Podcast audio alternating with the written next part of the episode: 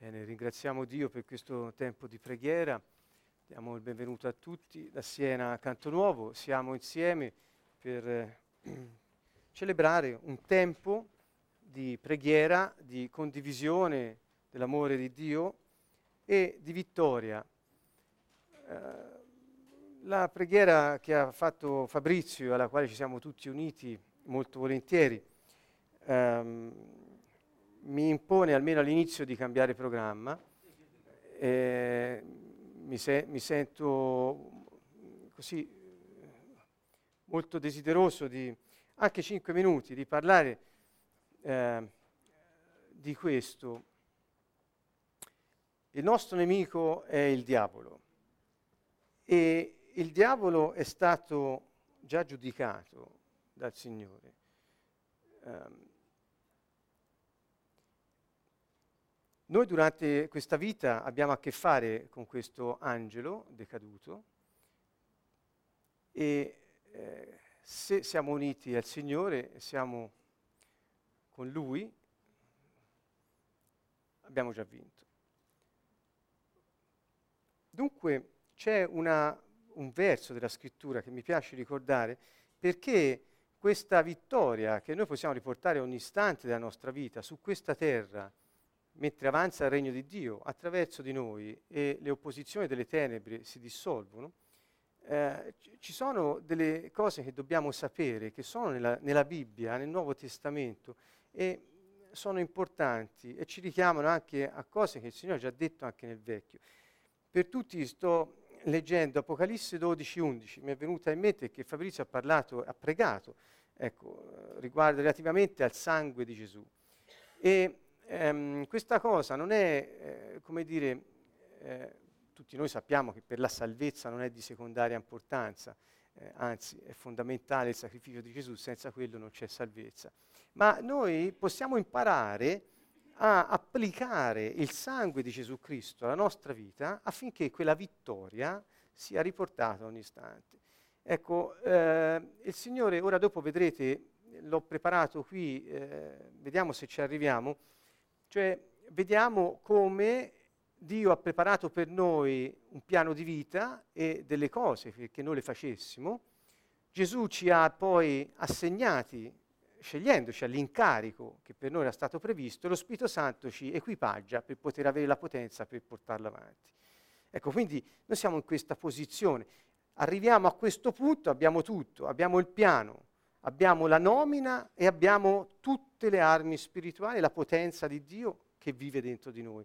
Quindi sta a noi anche, in questo senso, um, comprendere cosa ci suggerisce il Signore. Guardate, qui dice, essi lo hanno vinto, si riferisce al diavolo, leggo anche il verso precedente, perché dice, ora si è compiuta la salvezza, la forza e il regno del nostro Dio e la potenza del suo Messia perché è stato precipitato l'accusatore dei nostri fratelli, colui che li accusava davanti al nostro Dio, giorno e notte, non c'è un momento in cui è un calunniatore il diavolo, la calunnia sappiamo consiste per reminiscenze avvocatesche un po', eh, consiste nell'accusare qualcuno di un reato sapendolo innocente.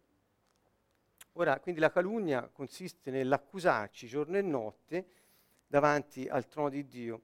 E dice, essi, chi sono essi? Sono gli uomini in terra, quelli che credono in Gesù Cristo, essi lo hanno vinto. Chi è questo lo hanno vinto? Il diavolo. Questo lo dicono gli angeli in cielo. Eh? Questo Giovanni sta riportando quello che sente una gran voce nel cielo che diceva, essi lo hanno vinto, cioè noi, voi e io lo abbiamo vinto. Chi? Il diavolo. Vediamo come, perché se no ci scordiamo proprio questo passo che è di fondamentale importanza.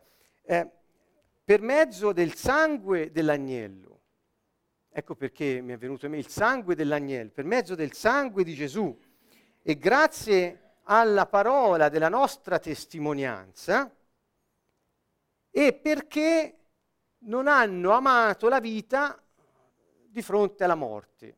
La sostanza, la traduzione è, è, all'incirca è questa. Che cosa vuol dire dunque? Perché noi vediamo che c'è, c'è, da fare qualcosa, c'è da appropriarci di questa vittoria che Gesù ha già riportato, applicando la potenza del suo sangue alla nostra vita.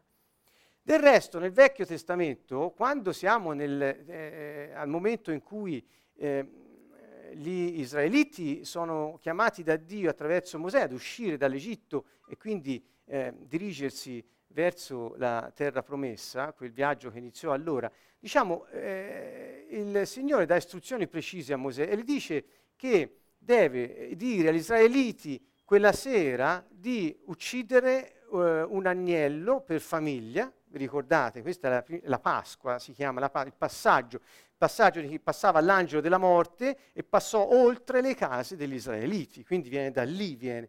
Ecco, che cosa gli disse di fare? di raccogliere il sangue dell'agnello pasquale, appunto dell'agnello del passaggio, perché questo sangue raccolto in un contenitore venisse poi eh, spruzzato o comunque apposto sugli stipiti e l'architrave della porta, affinché la porta fosse segnata da questo sangue di questo agnello, perché quando la, l'angelo della morte, quando la morte fosse passata per poter, perché eh, sarebbe passata per, per, la, per, la, piaga famosa del, dei primogeniti che muoiono, e allora sarebbe passato oltre le case che erano segnate con quel sangue. Quindi il problema non era avere l'agnello, il problema non era neppure eh, eh, avere il sangue, il problema poteva diventare applicarlo sulle porte della nostra casa. Ora la parola casa in ebraico ha molti significati, vuol dire eh, molte cose. In questo senso possiamo rivederlo riferito non tanto alla casa fisica, ma alla nostra vita stessa o anche alla nostra famiglia. Ecco, cosa vuol dire dunque applicare questo sangue? Perché Dio ha provveduto il suo agnello pasquale per tutti noi, eh, quindi facendo l'analogia con quella che era una figura di quella che sarebbe stato il sacrificio di Gesù, mandando il suo figlio a subire eh, quella morte affinché fosse il sacrificio di espiazione per tutti gli uomini. Quindi l'agnello l'ha provveduto lui, l'ha fornito lui. Il sangue è stato versato perché potremmo, eh, eh, magari un giorno parleremo proprio di questo, di vedere come il sangue versato da Gesù attraverso la narrazione del Vangelo ripercorre eh, eh, certi passi del Vecchio Testamento su come veniva applicato il sangue. Comunque ne parleremo un'altra volta. Ma eh, c'era poi il problema di applicare questo sangue alla vita di coloro che se ne vogliono appropriare, cioè degli effetti di questo sangue se ne vogliono appropriare. E allora ecco qui che cosa dice. Dice, la, loro lo hanno vinto grazie al sangue dell'agnello, il sangue di Gesù, l'agnello di Dio che è stato fornito per il sacrificio espiatorio, l'ultimo per i peccati di tutti gli uomini, e grazie alla parola della loro testimonianza. Quindi qui c'è da una, un aspetto di testimonianza attraverso la parola che riguarda il sangue, ve lo dirò dopo. E poi dice, dice perché hanno disprezzato la vita, non l'hanno amata fino alla morte. Ecco, e qui eh, il, questo è perché non hanno amato la vita fino alla morte. Che vuol dire perché non hanno amato la vita? Cioè lo hanno vinto grazie al sangue alla parola, testimoniata, alla parola testimoniata, perché, quindi quel perché si, si riferisce ad una qualità, ad una condizione delle persone che si appropriano del sangue dell'agnello mediante la parola della loro testimonianza. E quindi qual è il primo punto che noi possiamo guardare? Quel perché ci introduce a considerare qual è l'atteggiamento di vita del credente che vuole appropriarsi del sangue di Gesù, nel senso appropriarsi, scusate questa parola, la metto tra virgolette, che vuole eh, appunto eh, coprire se stesso, la sua vita e la sua, la sua famiglia con il sangue di Gesù Cristo. Cosa vuol dire? Vuol dire prima di tutto avere una condizione di vita tale che non conta se viviamo o no conta se facciamo la volontà di Dio. Ecco, qui eh, molti hanno avuto eh, vari commenti, varie interpretazioni, chissà quante volte l'avete sentito, ma non è una questione di dire, ah, allora devo morire. No, è una questione di priorità. Ecco, io eh, mi sono eh, così ehm, addentrato in questo perché è veramente di fondamentale importanza. Possiamo imparare ad usare le parole eh, della nostra bocca per dare testimonianza di ciò che il sangue fa. Questo non è. Il punto è, siamo o non siamo uomini che per priorità hanno la volontà di Dio piuttosto che la loro vita? Questa è la domanda. Perché tutti possono imparare una, come, come, fare a, a, a, testimoniare con la sua parola, la parola di Dio riguardo quello che fa il sangue di Gesù. Viviamo una vita che ci consente di dire la mia priorità è il piano di Dio per me e per tutta l'umanità o è la sopravvivenza della mia persona a tutti i costi perché ho paura della morte? Questa è la vera domanda.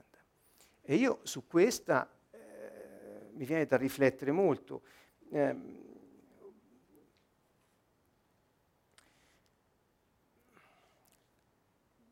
Dio ha previsto per tutti noi, per ciascuno di noi, un piano,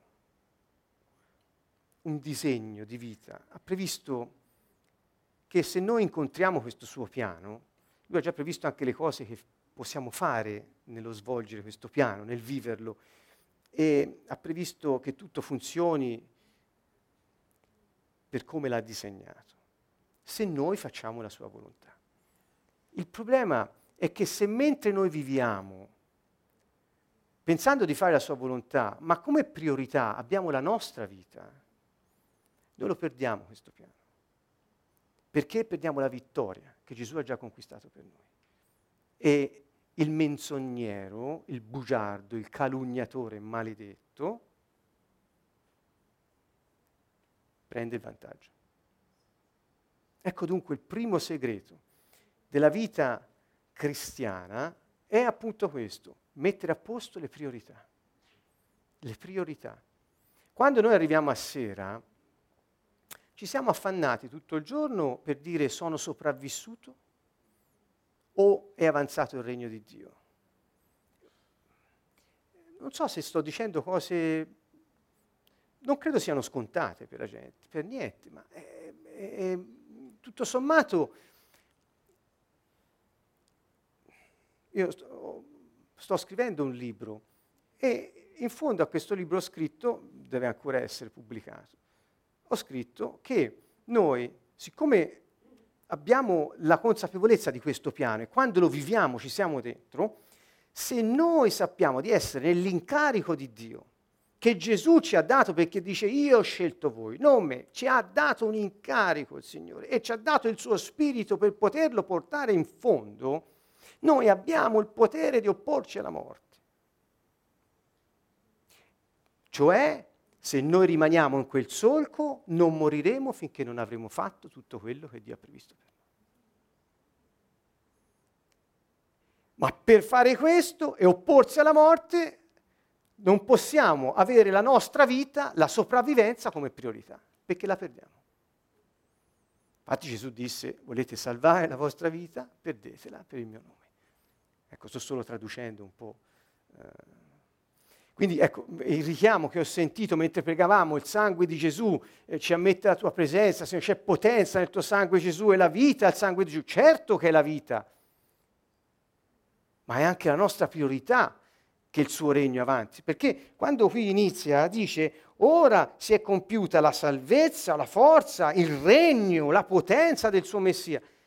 Eh, quindi si compie, sì, si compie, la nostra vita è già tutto fatto e noi possiamo solo aderire e appropriarci, nel senso di farlo diventare nostro, entrarci dentro. Non so se forse questa appropriarsi è una parola che non, non, non, rie- non ne trovo una migliore, solo per questo. Dunque, al momento in cui viviamo una vita che ha come priorità il regno di Dio e la sua salvezza, sto citando Matteo 6:33, in quel momento tutto ciò di cui abbiamo bisogno per l'incarico per cui siamo stati mandati dal cielo sulla terra, non ci mancherà niente. Niente. Questo è l'antidepressivo per eccellenza, è l'ansiolitico eh, di Dio, cioè è, toglie pressione completamente, toglie pressione.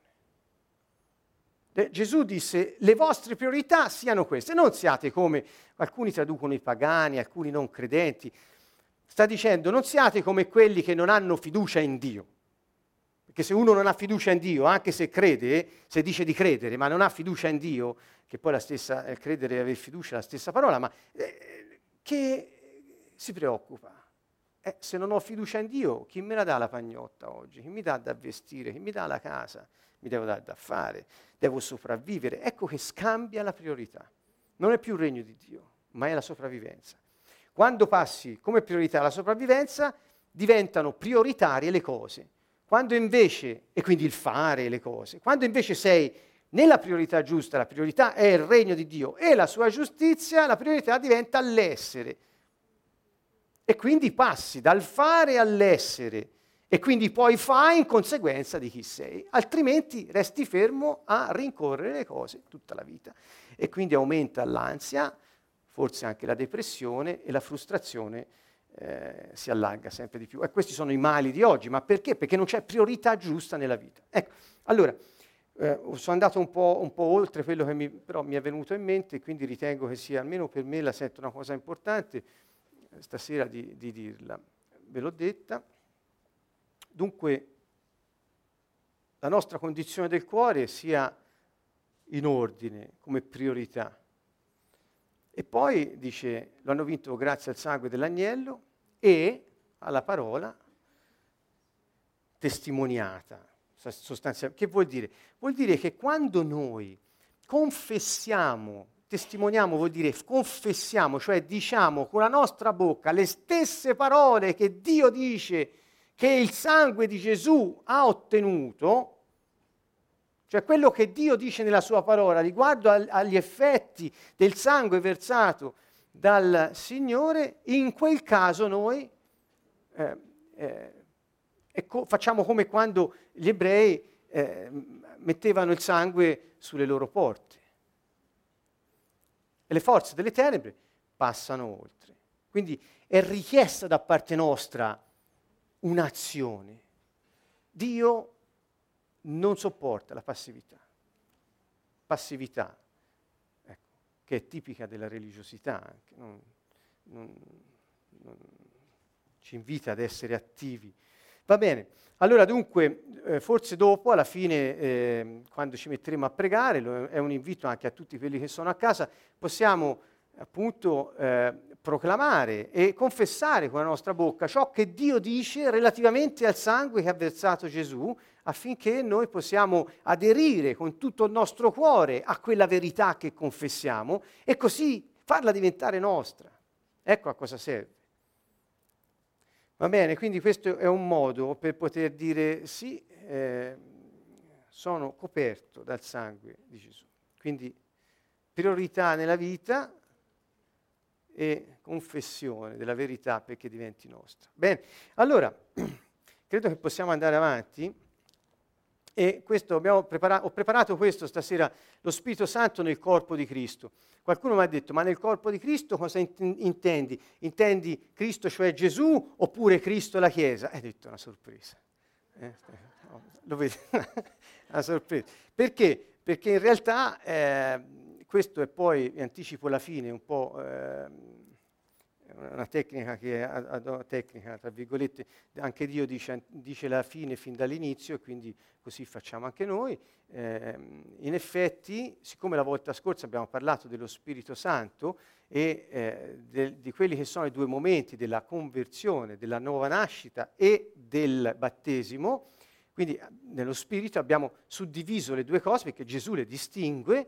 Ehm, la volta prima abbiamo parlato del regno di Dio, dei suoi significati, cioè questo governo di Dio nella vita degli uomini che ricevono il suo spirito. Quindi noi abbiamo visto nelle ultime due sessioni che veramente il regno di Dio non è altro che l'azione dello Spirito Santo nell'uomo che lo accoglie perché ha accolto il Signore Gesù Cristo. Ecco, quindi il regno di Dio abbiamo detto, è il governo di Dio nella vita degli uomini che lo hanno accolto ed è l'insieme degli uomini che hanno accolto il suo governo e anche la prova, la dimostrazione, la manifestazione di quei segni soprannaturali che accompagnano la venuta del regno di Dio ed è anche l'insieme, diciamo, di tutti i discepoli eh, in qualche modo che fa, fanno avanzare questo regno di Dio. Quindi lo Spirito Santo negli uomini è il segreto, è il mistero, lo dice la parola, è il mistero nascosto da secoli.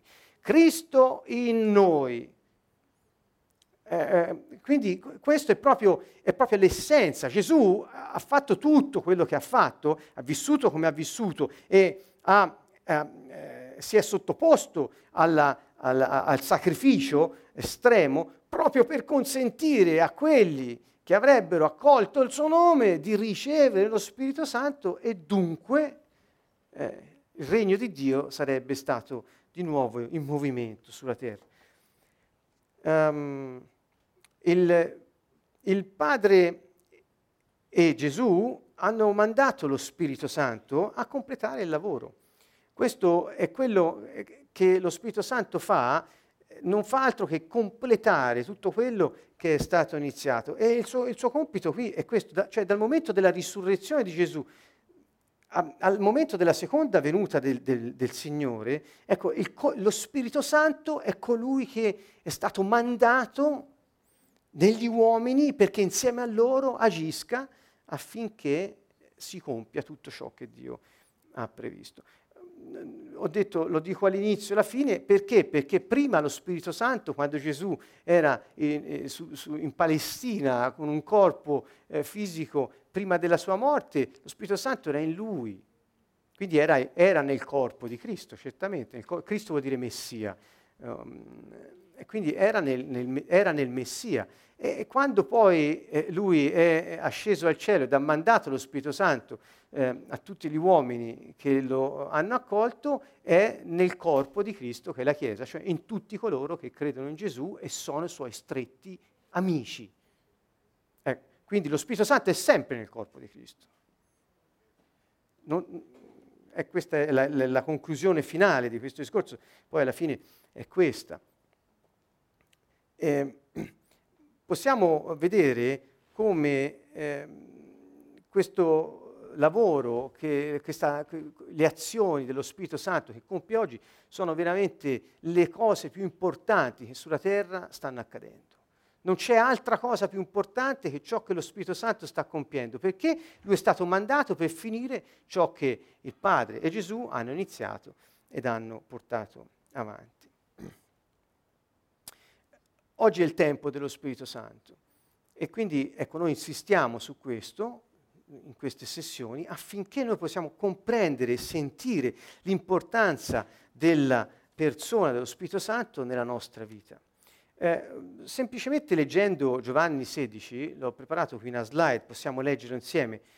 Ora però, Gesù parla ai suoi, dice, ora però vado da colui che mi ha mandato e nessuno di voi mi domanda dove vai. Qui Gesù sta dicendo ora devo andare a fare una riunione eh, con eh, colui che mi ha mandato, vado a incontrarlo e non mi domandate, dice anzi perché vi ho detto queste cose, cioè che me ne vado, che cosa succederà, eccetera, la tristezza ha riempito il vostro cuore. Questo è il senso, no? Gesù sta dicendo io devo andare ma non me lo domandate nemmeno. Ora vi dico la verità, è bene per voi che io me ne vada perché se non me ne vado non verrà a voi il consolatore. La parola greca qui è paraclitos, eh, ma in realtà diciamo, il senso può essere duplice, l'ho già detto un'altra volta, è colui che sta accanto e che sostiene ed è colui che consola. Mm, quindi ci difende e ci consola, questo è il senso. Eh, mm, quando me ne sarò andato ve lo manderò. Quindi qui Gesù presenta lo Spirito Santo in questo modo, cioè Gesù sta dicendo io vado, vado da lui che mi ha mandato e quando sono andato ve lo mando l'altro consolatore. Il consolatore verrà a voi perché io ve lo mando. Dunque è bene che io vada perché se io non vado lui non può venire. Mm, perché? Perché eh, questa è la fine, io, ora è, è in me, dopo sarà in tutti voi. Se io non vado questo non può accadere. Va bene? Ecco. Allora, mm, Qui c'è, quando Gesù introduce lo Spirito Santo in un modo eh, importante ai suoi, e gli sta dicendo che lui andrà perché lo Spirito Santo gli possa essere mandato. E quando sarà venuto, ehm, convincerà il mondo quanto al peccato, alla giustizia e al giudizio quanto al peccato perché non credono in me, quanto alla giustizia perché vado al Padre e non mi vedrete più, quanto al giudizio perché il principe di questo mondo è stato giudicato. Due parole sole su questa parola che spesso è um, mal compresa, eh, mal, mal compresa. Um, quanto al peccato perché è lo Spirito Santo che ci porta a sapere che pecchiamo e perché pecchiamo e ci porta ad avere fiducia nel suo sacrificio. Credere vuol dire aver fiducia. E quindi, siccome non hanno fiducia in me, li convincerà del peccato, cioè li farà, li, li farà sentire quando peccano, perché peccano, e quindi potranno fidarsi di me. Vuol dire questo. Ed è lo Spirito Santo che porta questa azione dentro l'uomo di fiducia nei confronti del sacrificio della croce di Gesù Cristo. Non è una cosa che possiamo eh, così, sì, si può pensare da noi, ma che diventi la sorgente della fiducia in noi verso questa, questo che ha fatto Gesù, è lo Spirito Santo che lo fa. E ancora della giustizia, vedete, lo Spirito Santo è colui che convince, cioè che... Ehm, ecco, ti rende convinto di una cosa diversa da quella che pensavi prima. Eh? La convinzione è una cosa più forte del pensiero, ovviamente, una, una questione di cui sei convinto, eh, ad, poi tutto il tuo modo di essere eh, si adatta un po' a questo. Perché?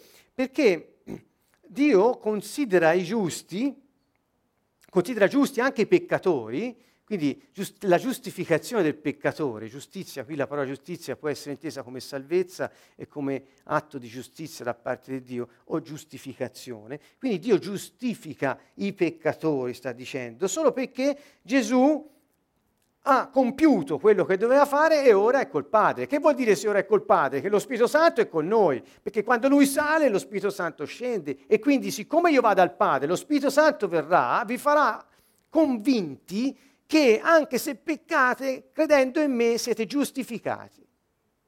Ecco, è, quindi lui ci convince, lo Spirito Santo, di fidarci in Gesù, nel suo sacrificio, ci convince che siamo giustificati se ci fidiamo di lui, vedete, uno dopo l'altro, e poi dice quanto al giudizio perché il principe di questo mondo è già stato giudicato. Quindi il giudizio, cioè noi sappiamo che Satana è già stato giudicato con tutti i suoi demoni, sono già stati giudicati.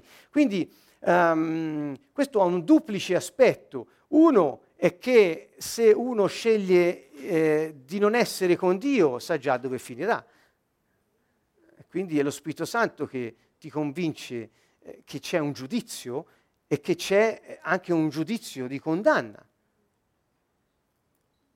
Ed è anche lo Spirito Santo che ti convince che il giudizio pronunciato da Dio sul diavolo è la vittoria che è già in mano nostra. Quindi è, ha un duplice aspetto. Da una parte ti mette il timore di Dio, del suo giudizio giusto su ogni nostra azione. Al contrario, ti fa capire che il giudizio del maligno è già stato emesso. E quindi siamo già vittoriosi in lui. Ecco, chi lo fa questo? Spi- Gesù è chiaro, verrà a voi, ve lo manderò, io devo andare perché se non vado non può venire a voi e vi convincerà di queste cose. Molte cose dice ancora da dirvi, ma per il momento non siete capaci di portarne il peso. Perché? Perché lo Spirito Santo non era stato ancora dato loro. Non potevano sopportarlo, non potevano capire, non potevano eh, avere rivelazione. Perché? Perché non c'era ancora lo Spirito Santo per loro in quel momento. Cito Giovanni 7, ne parleremo dopo.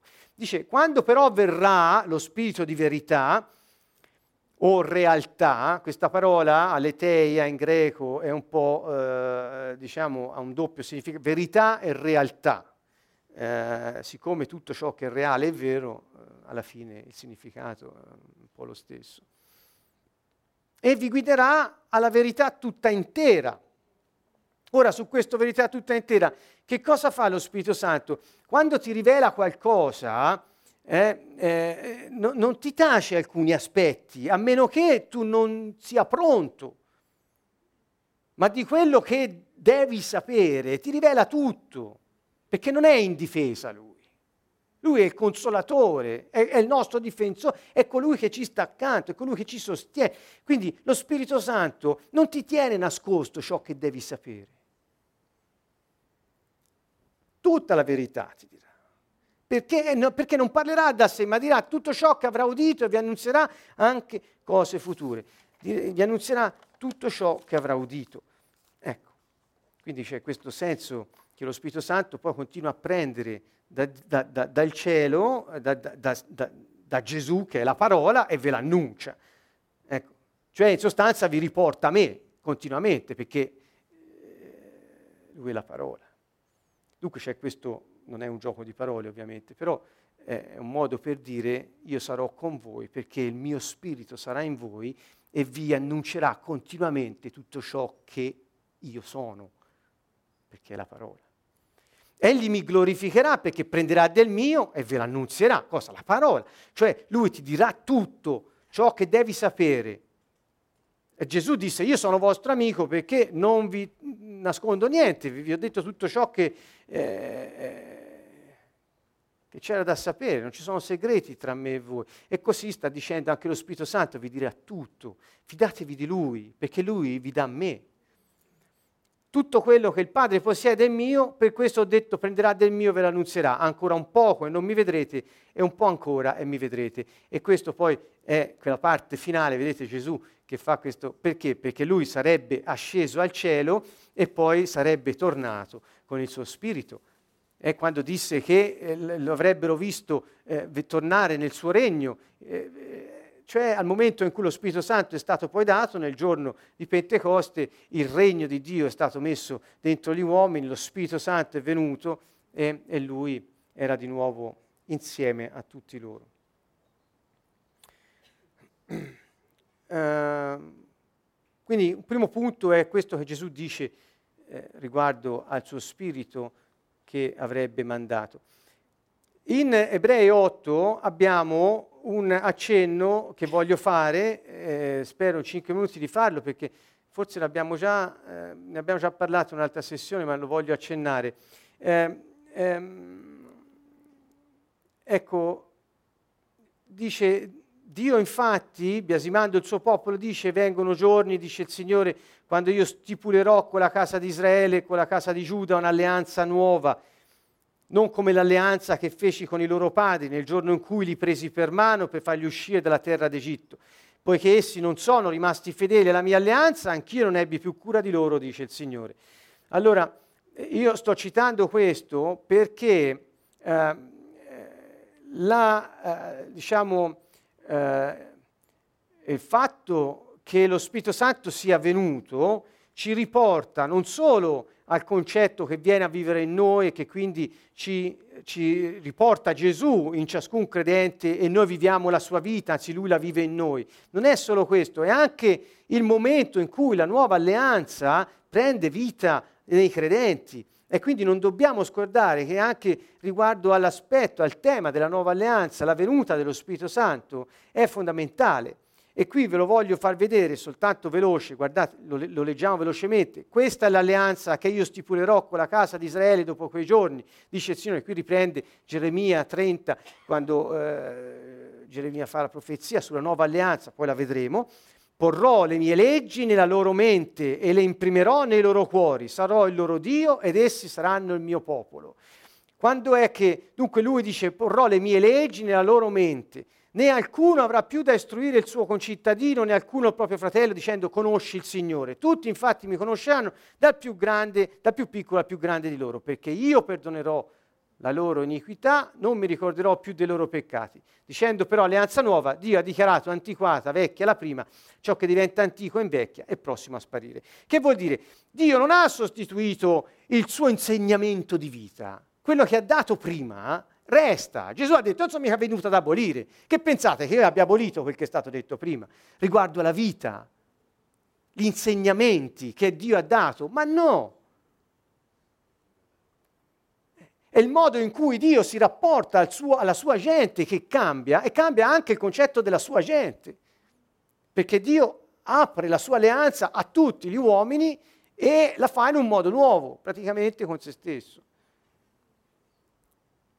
Allora, che c'entra questo, dici, con lo Spirito Santo? Certamente, perché noi sappiamo che due momenti precisi Gesù ha parlato dello Spirito Santo, in, in, in, eh, con riferimento non tanto al momento della nuova nascita, quello è eh, Nicodemo, l'episodio di Nicodemo, Giovanni 3, ma mi, mi riferisco ai due brani quando lui in Giovanni 7 parla dei fiumi di acqua corrente che sarebbero usciti dal, da dentro le persone, eh, che, che fossero andate a bere da lui, vi ricordate, l'abbiamo fatto la volta scorsa, e poi il giorno di Pentecoste. Sono due momenti fondamentali che ci, ci, ci fanno capire che cosa voleva dire la venuta dello Spirito Santo. Dunque Giovanni 7 sta anticipando Gesù l'evento di Pentecoste, né più né meno, lo sta anticipando. E quando lo dice questa cosa qui? Guardate, forse pensavo di non farlo, ma bisogna che, che ci passi da qui per capire bene e perché in noi sia eh, mosso qualcosa. Questa festa, eh, Gesù era a Gerusalemme, c'era una festa, si chiama Sukkot, eh, la festa dei tabernacoli, così chiamata. Cioè, Sukkot era una di quelle tre feste che gli ebrei dovevano andare ad, ad, ad attendere durante l'anno eh, a Gerusalemme. Sukkot era una festa che durava sette giorni o otto. Ora non, non, non so bene qui, ma insomma l'ultimo giorno di questa festa, il gran giorno, quindi non la grande festa, ma l'ultimo grande giorno della festa, ehm, ehm, che è chiamato Hoshana Rabbach, questo ultimo giorno grande, eh, eh, che cosa successe? Successe qualcosa. Gesù, pensate, si alzò in piedi e urlando, urlando, non c'erano i microfoni, urlando a gran voce, disse, ora, eh, eh chi ha sete venga a me, beva e se avrà fiducia in me, fiumi di acqua corrente sgorgeranno dalla cavità che sta sotto il diaframma. E parlava dello Spirito Santo che non era stato dato loro ancora perché lui non era stato glorificato. Glorificato vuol dire asceso. Questo perché poi in altre parti del Nuovo Testamento si dice che è stato glorificato. Quando, perché? Perché si è seduto sul suo trono. Allora, allora, durante questa festa, ora io ho anche le fonti ebraiche qui, però mi sembra che non ho tempo stasera perché abbiamo... Quindi non, non ve le leggerò, vi dirò quello che ricordo, queste sono informazioni, che però sono veramente importanti, perché questa, durante questa festa, durante i sette giorni, che precedevano questo gran giorno, che concludeva, c'era dalla piscina di Siloe, veniva presa dell'acqua dai, da, un, da, un, sacerdote addetto proprio a questo compito e la portava ogni giorno in un grande contenitore ai piedi dell'altare nel Tempio e ce la versava il, grand, il gran sacerdote, il sommo sacerdote. Ecco, quindi veniva questo, questa cosa qui. Questo non è eh, il modo in cui è descritta, eh, le fonti sono varie, sono tutte eh, documentate. Mm, nel gran giorno della festa, eh, succedeva qualcosa di particolare. Eh, siccome il tema è quello che dopo i 40 anni nel deserto questa gente entra nella terra promessa, quindi l'ultimo giorno si celebrava questo, era, era un tema messianico, un tema dell'avvento del regno, un tema dell'avvento del Messia che avrebbe riportato il regno. Cioè i, i, i sacerdoti, eh, eh, porta, quest'acqua veniva portata, ma ora con dei suoni di, di tromba, il, la gente sventolava fronde e cantavano gli inni dell'Allel, da 113 a 118, sono quelli dell'Alleluia, inni di, di, di, ringraziamento, di lode, di gioia. E, e, tutti i sacerdoti e i leviti cantavano can, canti sacri, cioè era veramente una celebrazione dove sembrava che tutti impazzissero di gioia da un momento all'altro. Perché? Perché c'era questo tema messianico che era sottostante a, quello, a, a, a tutto il resto. E dunque che cosa succede? In quel momento eh, fondamentale, quindi c'era quest'acqua che veniva portata e veniva poi usata nell'ultimo giorno, eh, Gesù si alza in piedi in mezzo a questa grande folla e dice, io sono la risposta alle vostre preghiere. Se volete che quest'acqua esca da voi ora, venite a me e bevete, abbiate fiducia in me. Cioè diceva, questa è una figura di quello che succederà dopo. Io sono la risposta alle vostre preghiere. Quindi stava parlando di sé in relazione a quello che i sacerdoti e il popolo stava facendo. Allora, il Messia sono io, sono arrivato, quell'acqua sarà in voi, parlando dello Spirito Santo. Che ha senso.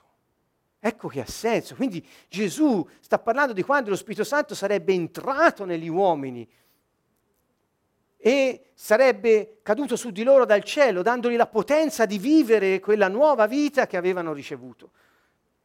E poi in atti, in atti noi si chiama la, la, festa di Pentecoste, ma è soltanto una traduzione letterale del termine greco che vuol dire eh, 50, che era 50 giorni dopo le, eh, la, la, Pasqua.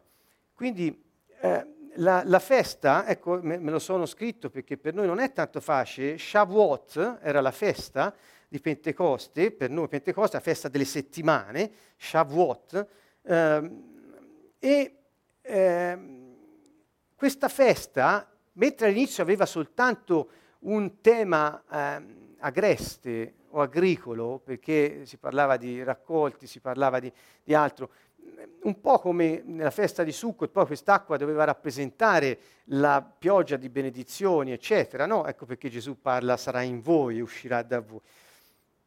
In questa festa invece di eh, Shavuot, eh, qui è, di, è diverso perché, dicevo, se il tema era agricolo all'inizio, sicuramente il, eh, il tema portante nei secoli è stato la consegna delle tavole da parte di Dio a Mosè sul monte Sinai. Quindi quel giorno, quel giorno a Gerusalemme si stava celebrando e ricordando il momento in cui Dio dette il suo insegnamento di vita al suo popolo e glielo consegnò in tavole di pietra. Ora capite bene che quando io ho letto qui, vedete, porrò le mie leggi nella loro mente e le imprimerò nei loro cuori, così sapranno che io sono il loro Dio, loro il mio popolo. Che cosa succede? Quando quel giorno in cui Mosè ricevette le, le, la pietra scritta eh, sul Sinai, eh, in realtà quel giorno da quella figura del Vecchio Testamento si arriva alla realtà del Nuovo Testamento ed è lo Spirito Santo che scrive quella stessa legge nel cuore di ciascun uomo che ha accolto il nome di Gesù. E questo è il significato di Pentecoste, quando lo Spirito Santo cadendo sopra i credenti da, da, da, dall'alto, dal cielo, li riveste di potenza e li imprime di sé affinché ne fossero ripieni. Che vuol dire? Che tutta la vita di Dio era in loro ed era potenziata per poter essere vissuta. Non avrai più bisogno che qualcuno ti ricordi e dica, oh guarda qui stai sbagliando, stai peccando, perché la tua coscienza sarà viva, lo Spirito Santo in te te lo dirà, nessuno ti deve più dire, eh, guarda Dio dice così, perché da solo lo saprai che stai andando contro la volontà di Dio, perché la mia legge è nei tuoi cuori, non è più su tavole di pietra. Ecco dunque che il mistero di Pentecoste, del battesimo nello Spirito e del potenziamento dei cristiani attraverso la venuta dello Spirito Santo non è altro che quella vita che Dio ci ha dato, la possiamo vivere perché ora è attiva in noi, scritta nel nostro cuore. Questa è la potenza della venuta dello Spirito Santo e del suo potenziamento in coloro che credono in Gesù. Quindi questo, questo ricorrere Dio usa quelle due feste, Sukkot e Shavuot, che sono, eh, l'altra era la Pasqua, Pesach, de, de, de, poi erano le tre feste comandate per gli ebrei per andare a Gerusalemme tutti gli anni. E usa quelle lì per dare quella che era un'ombra, la figura, poi la realtà, parlando di realtà, eh, quando viene lo Spirito Santo lo fa realmente nel cuore, nei cuori degli uomini. Va bene, allora quindi su questo vedete Geremia 31, scusate prima ho detto 30, un errore, Geremia 31, questa era eh, la profezia, verranno i giorni nei quali con la casa di Israele e con la casa di Giuda concluderò una nuova alleanza. Quindi la nuova alleanza è grazie, sia, grazie al sacrificio di Gesù Cristo che ha permesso allo Spirito Santo di poter venire a dimorare negli uomini e lì sigillare questa alleanza che Gesù ha ristretto tra l'uomo e Dio. Quindi tutto quello che possiamo fare per realizzare quel piano di vita che Dio ha scritto per noi è perché ci è stato dato lo Spirito Santo, altrimenti non siamo in grado, altrimenti avremo sempre delle tavole di pietra da, da obbedire, ma che sono fuori di noi e che servono solo a rivelare il peccato e a farti sentire bisognoso del, del, del, del perdono, ma in un senso quasi di, eh, di, di, obbedienza e di rivelazione del peccato. Ora dice quella roba è in te, perché è lo Spirito Santo dentro di te che lo fa. Non come l'alleanza che ho concluso con i loro padri, quando li ho presi per mano per farli uscire dal paese d'Egitto, un'alleanza che essi hanno violato, benché io fossi loro Signore. Parola del Signore. Questa alleanza, concluderò, l'ho già letta prima, è la stessa, da Ebrei 8, qui è riportata dal libro di Geremia. Ecco, eh, ora voglio farvi vedere, abbiamo visto l'importanza della venuta dello Spirito Santo in relazione a due aspetti fondamentali, con, continuare l'opera di Gesù, l'opera che Gesù ha iniziato, il Padre ha iniziato, Gesù ha, ha compiuto e che lo Spirito Santo continua a compiere nella storia, in questa dimensione, e, e l'alleanza, il senso dell'alleanza, come dire che è stata eh, sigillata perché nel nostro cuore è stato scritto la volontà di Dio. Quando la gente dice io non riesco a capire qual è la volontà di Dio per me, dunque non è lontana, è stata scritta, se, se, se hai fiducia in Gesù Cristo e hai ricevuto il suo Spirito, è, è in te, è scritta nel tuo cuore. Ora la potenza di viverla viene con il battesimo nello Spirito. Io è questo che voglio dire. L'ho detto l'altra volta, lo ridico ancora oggi. È fondamentale che noi lo diciamo sempre questo, perché è un, è un argomento, un tema molto trascurato. Allora, ecco, ora vediamo lo Spirito Santo nella vita di Gesù. Molto velocemente una carrellata perché, per capire quanto eh, lo Spirito Santo fu partecipe della vita di Gesù, lo abbiamo già detto. Qui ho messo alcune cose. Profetizzò la sua venuta. Tutti i profeti hanno parlato di Gesù che sarebbe venuto. E i profeti hanno parlato perché? Perché lo Spirito Santo eh, scendeva su di loro e loro profetavano. Cioè profetare vuol dire parlare per Dio. E quindi era lui che stava dicendo verrà il Messia attraverso tutti i profeti.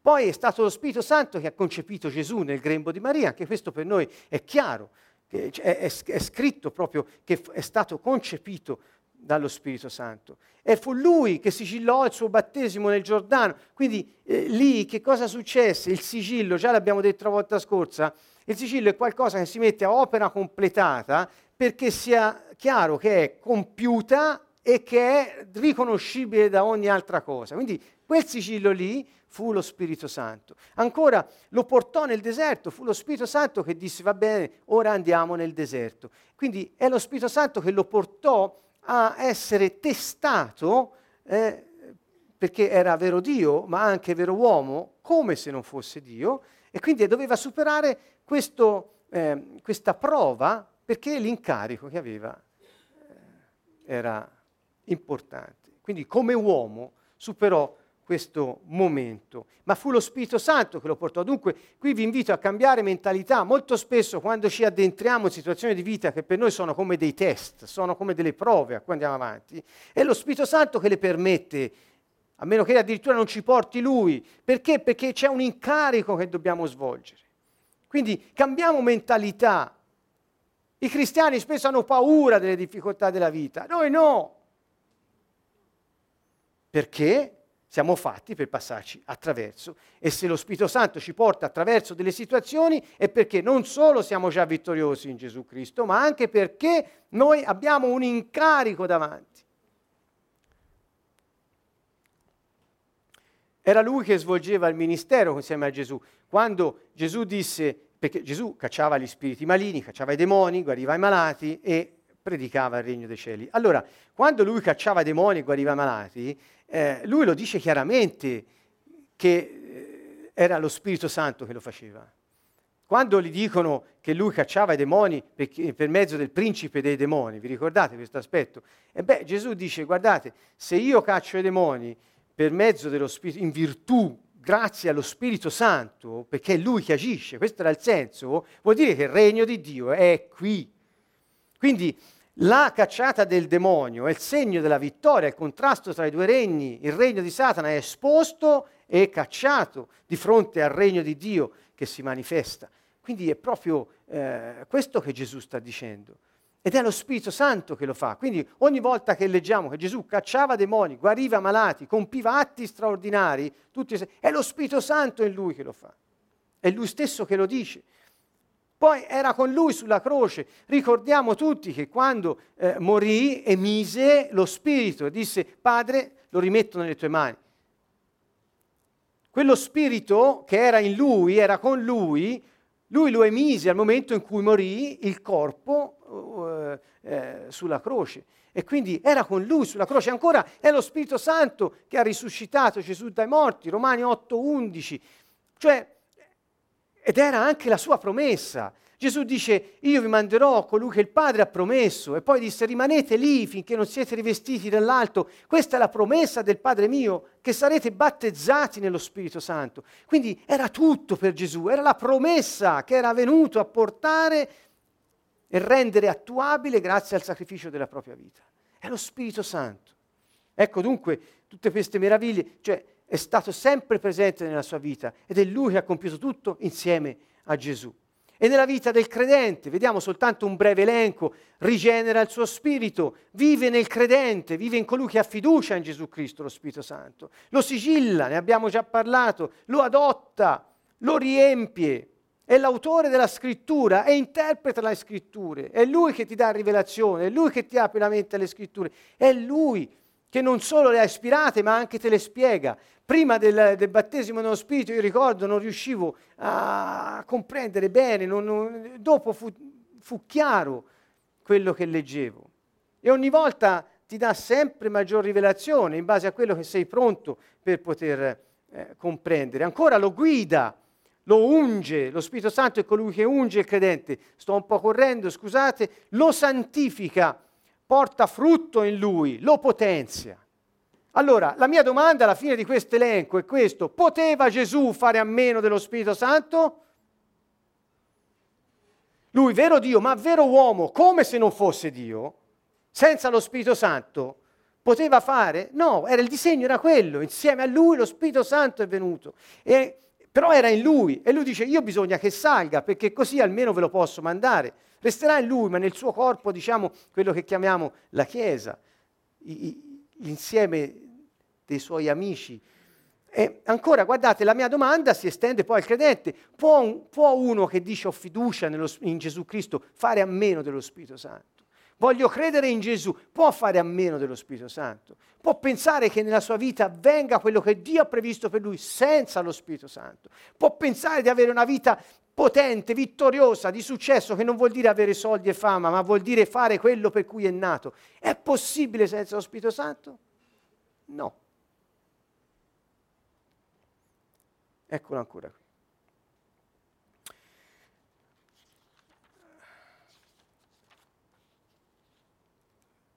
E in ultimo non può mancare che questo riferimento sarà oggetto poi di altre sessioni, ce l'abbiamo fatto. Lo Spirito Santo ci dà anche i suoi doni. Allora, prima ho fatto un accenno, ho detto, eh, se noi prendiamo, mh, vedete, quest- questo passo della prima ai Corinzi, guardate, vi sono diversità di carismi, ma uno solo è lo Spirito.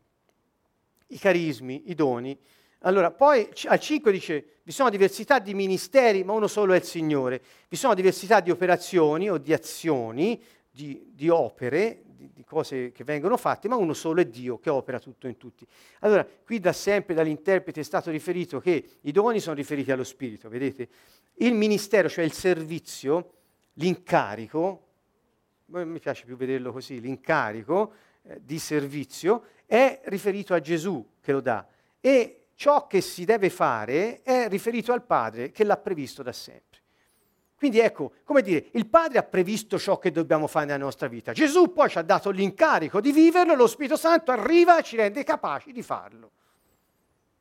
La maggior parte dei cristiani si ferma al secondo passo. Cioè non vivono questa realtà dello Spirito Santo, e lo dico con rammarico perché a me è successo anche così per un certo periodo. E questo non fa bene al piano del Signore, non fa bene a noi stessi, non fa bene a nessuno, perché anche gli altri hanno beneficio dalla manifestazione del regno dei cieli su questa terra. Dunque, ecco, volevo sottolineare questo, mi fermo qui perché non posso andare oltre. Dunque, quello che alla fine abbiamo detto è che questo stesso spirito che era in Gesù, quindi in Cristo, nel Messia, prima della sua morte, è lo stesso spirito che è in noi. È lo spirito del leader, è lo spirito del nostro capo. Non c'è, eh, siccome noi abbiamo sempre detto che il cristianesimo non è una religione, perché mm, cioè, è una, è una questione di vita, dove lo spirito del capo è in tutti coloro che sono insieme a lui. È una cosa che non c'è nessun'altra cosa sul pianeta. Nessuno dice una cosa del genere, nessuno crede, nessuno vive una cosa del genere, perché è impossibile. Pensateci un po', pensate a tutte le varie filosofie, religioni, cose che vi possono venire in mente. Non ce n'è una che dica lo spirito del capo è in colui e in coloro che credono in lui. Questa è una cosa, perché è l'unico vero Dio. Ecco perché Gesù disse è bene che io me ne vada, così almeno lui potrà essere in ciascuno di voi e io continuerò la mia missione in voi, con voi sulla terra.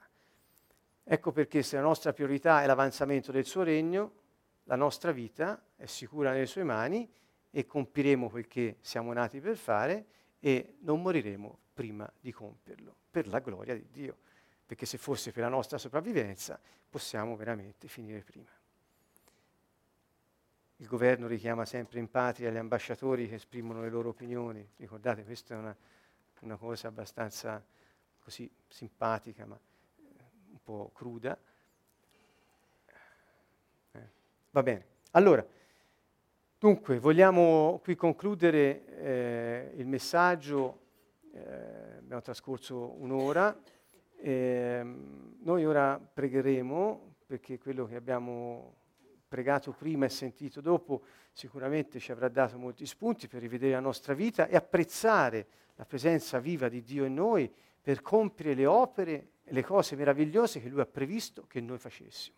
Questo è il segreto della felicità. Fare quello per cui siamo nati. Ma quanto è bello. Non c'è cosa migliore. Spesso passiamo attraverso situazioni difficili, anche Gesù l'ha fatto, è lo Spirito Santo stesso che l'ha messo alla prova per dire c'è il, c'è il momento ora. Eh? Quindi cambiamo mentalità su questo prepariamoci a vivere una vita avventurosa, eh, non facile, non esente da niente, ma vittoriosa e piena di benedizione.